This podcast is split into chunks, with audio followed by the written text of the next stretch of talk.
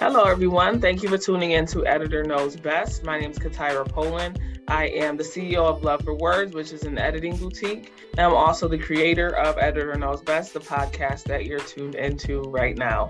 We do have a very special guest today, but before we get into the interview, just to remind you, Editor Knows Best airs every other Monday, 7 p.m. Eastern. Anywhere you can find a podcast, you can find Editor Knows Best. Thank you so much for tuning in and keeping up with our episodes and what we're doing here. I really do appreciate um, your listenership. So thank you. Um, and as I shared, we do have a very special guest. She is an up and coming book editor and author based in Maryland. In 2020, she graduated from George Mason University with a, a Bachelor of Fine Arts in Creative Writing and a minor in Global Affairs. She spent her sophomore year in South Korea learning the language and culture. She continued her study abroad ventures in Galway, Ireland, where she partook in a summer creative writing program. Since graduating, Jazmine learned valuable skills in reader engagement as a copywriter and, and honed her, her understanding of language as an English tutor. At the end of 2021, she started her book editing business. She has worked with authors on nonfiction and fiction books. She's also had the privilege of working alongside KP Publishing, an indie, indie publishing house based in California. As her business continues to grow, she hopes to help more aspiring authors get their books published and build long term relationships with her clients. Today's guest is Jazmine Jules. Thank you so much for joining us today, Jazmine. Thank you for having me. I'm so excited to be here. You're welcome. Did I pronounce Galway, Ireland correctly? yeah, um, Galway, Ireland. Galway. Mm-hmm. Okay. I probably I figured there was a better uh, correct way to say that, um, but that's okay. Galway, Ireland. And again, thank you so much for joining us. Uh, myself and our audience would love to know more about your journey to becoming an author. So, if you could tell us, um, of course, the name of your book, what motivated you to write your book, and then a little bit about what that experience was like. Um, so I've actually been writing since I was in elementary school, and I first started with writing in a script format. So I wasn't at first comfortable writing description and um, I leaned more heavily on dialogue. And then as I got older, I started saying, oh, okay, uh, let me try my hand at writing with dialogue. And that's when I started writing uh, more short stories in high school. And when I went to college, I actually started out with a global affairs degree and then I switched to a creative writing uh, BFA because I realized that uh, I enjoy learning about different cultures and I want to travel, but my main calling was to be a writer and be in the publishing world. So that's why I made that switch. Mm-hmm. And when I started writing my fantasy novel, it was in 2018 when I was in South Korea, is when I got the idea for it. And I had basically been playing around with the idea of all this time uh, with uh, getting the first manuscript written. And when I was taking my creative writing courses, I was learning different techniques and uh, getting the first chapters uh, workshopped by other students in my class. And basically, we were giving new ideas about what could possibly happen in the story. And from there, I also was watching videos on YouTube of different uh, author tubers of how they wrote their stories or different tips that they were giving for writing. And that's when I started uh, really taking the process of writing my fantasy novel seriously. And since I outlined the first draft this past April, I actually started writing the first manuscript entirely from beginning to end in May, and I'm halfway through the manuscript now. And I've played around with the title of my novel uh, so much. I am still trying to uh, decide on the best title for it because I believe that uh, there's so many different names that it could have, uh, but I'm still working on the title of it. Um, it will come to me one day.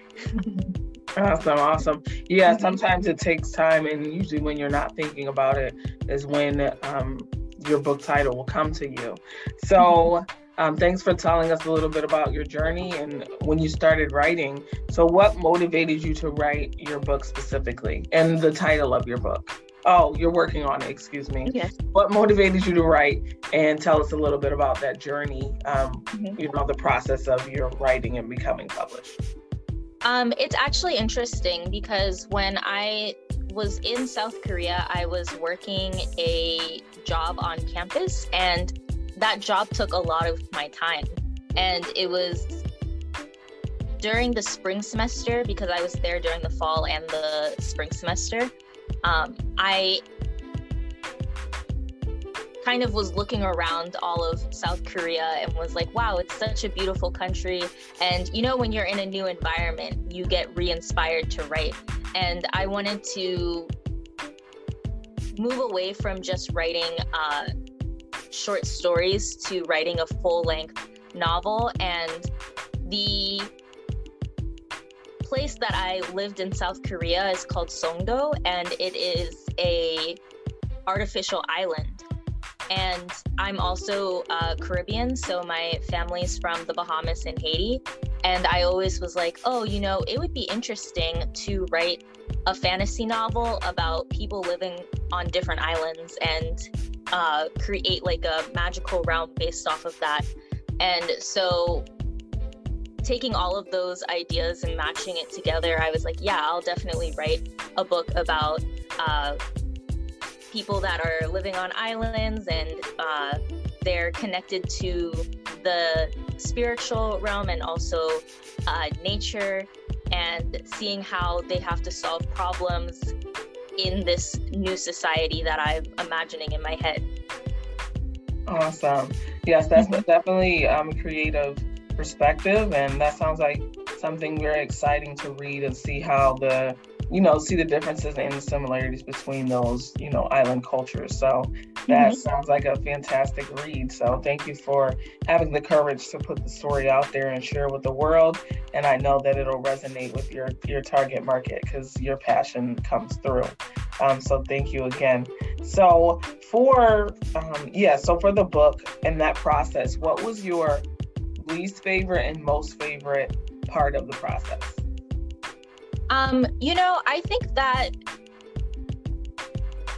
the interesting thing is that the best part of the process and the worst part of the process are kind of the same thing, mm-hmm. uh, which is discovering what the actual story is.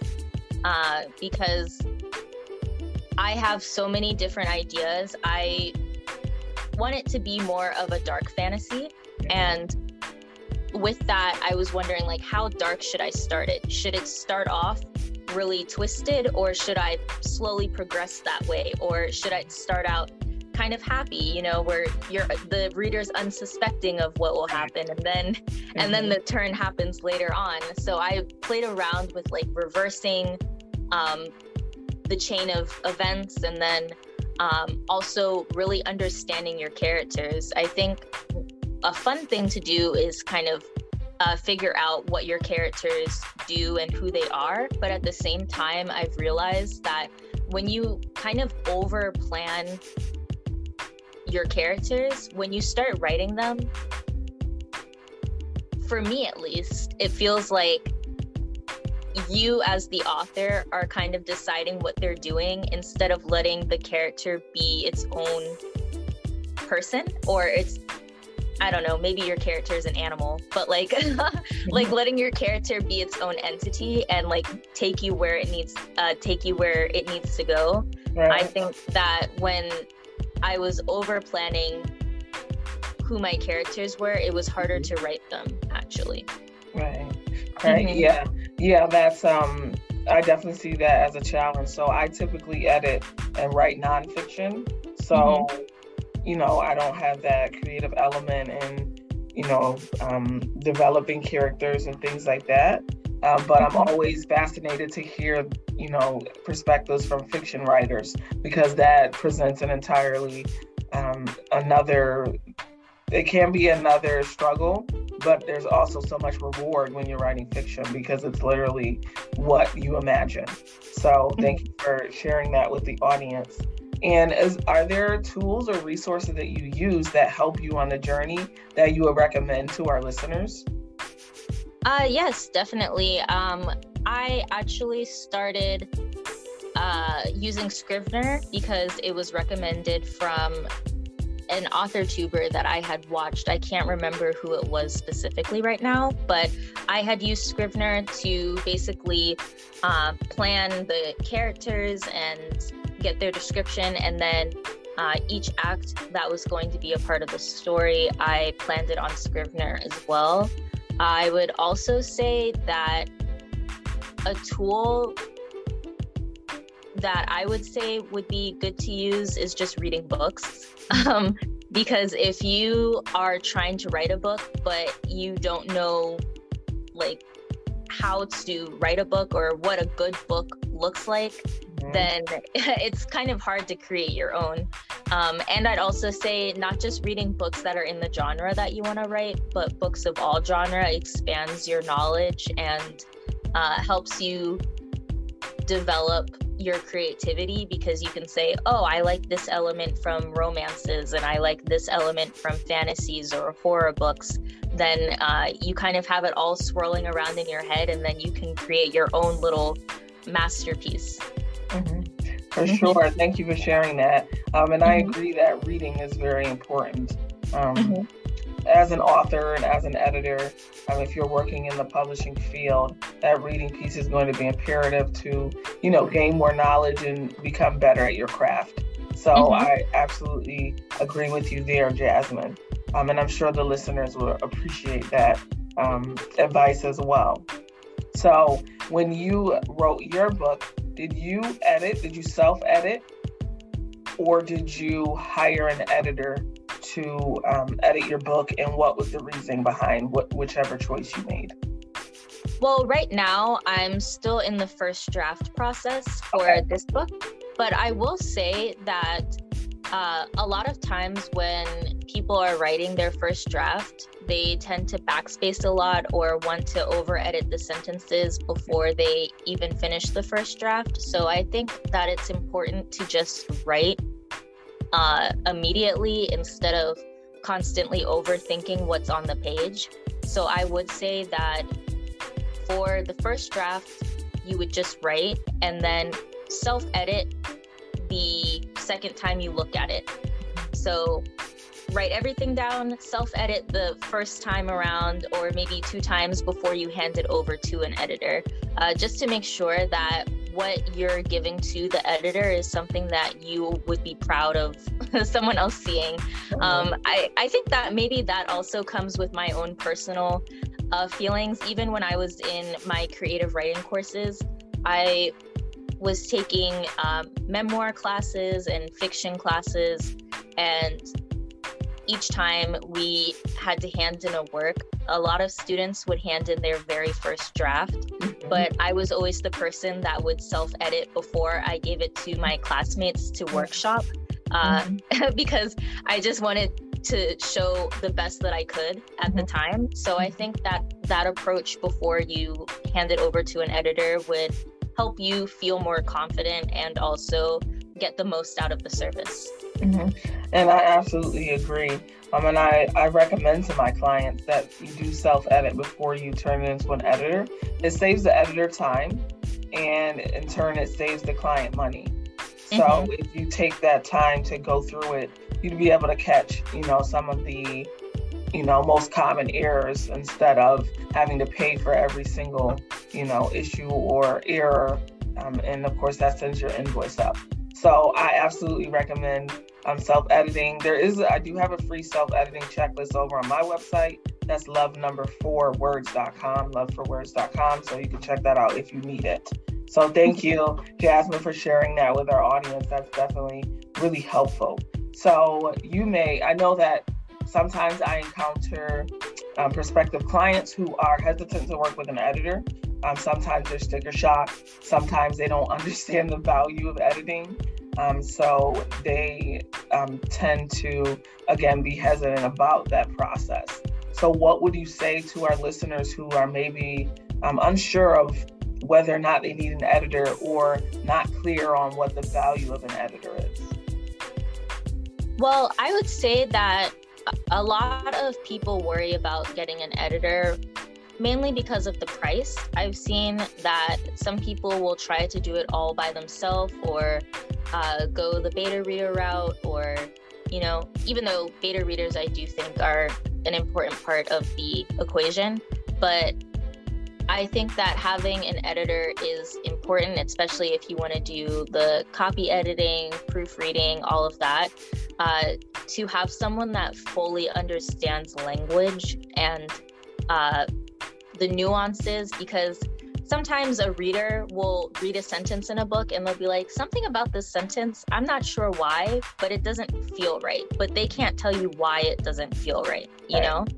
But if you have an editor, you get the reassurance that that person uh, understands if the book you're writing is in is in English, that uh, they are an expert in the English language. You know, so you are getting your book read and checked over by a specialist, and you can have more confidence when you are putting it on maybe self publishing or traditional publishing that the thing that doesn't get more reads isn't because of bad grammar, you know, or maybe if you're doing a manuscript evaluation or developmental editing, uh, the reason why someone puts your book down isn't because uh, you never got an editor. It's because of maybe they just don't read that genre, you know?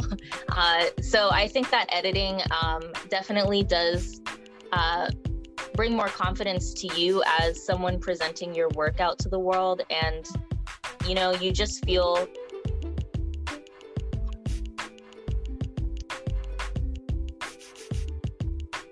you know, actually, what I would say is that you not just feel comfortable with your book, but you develop a relationship with your editor as well.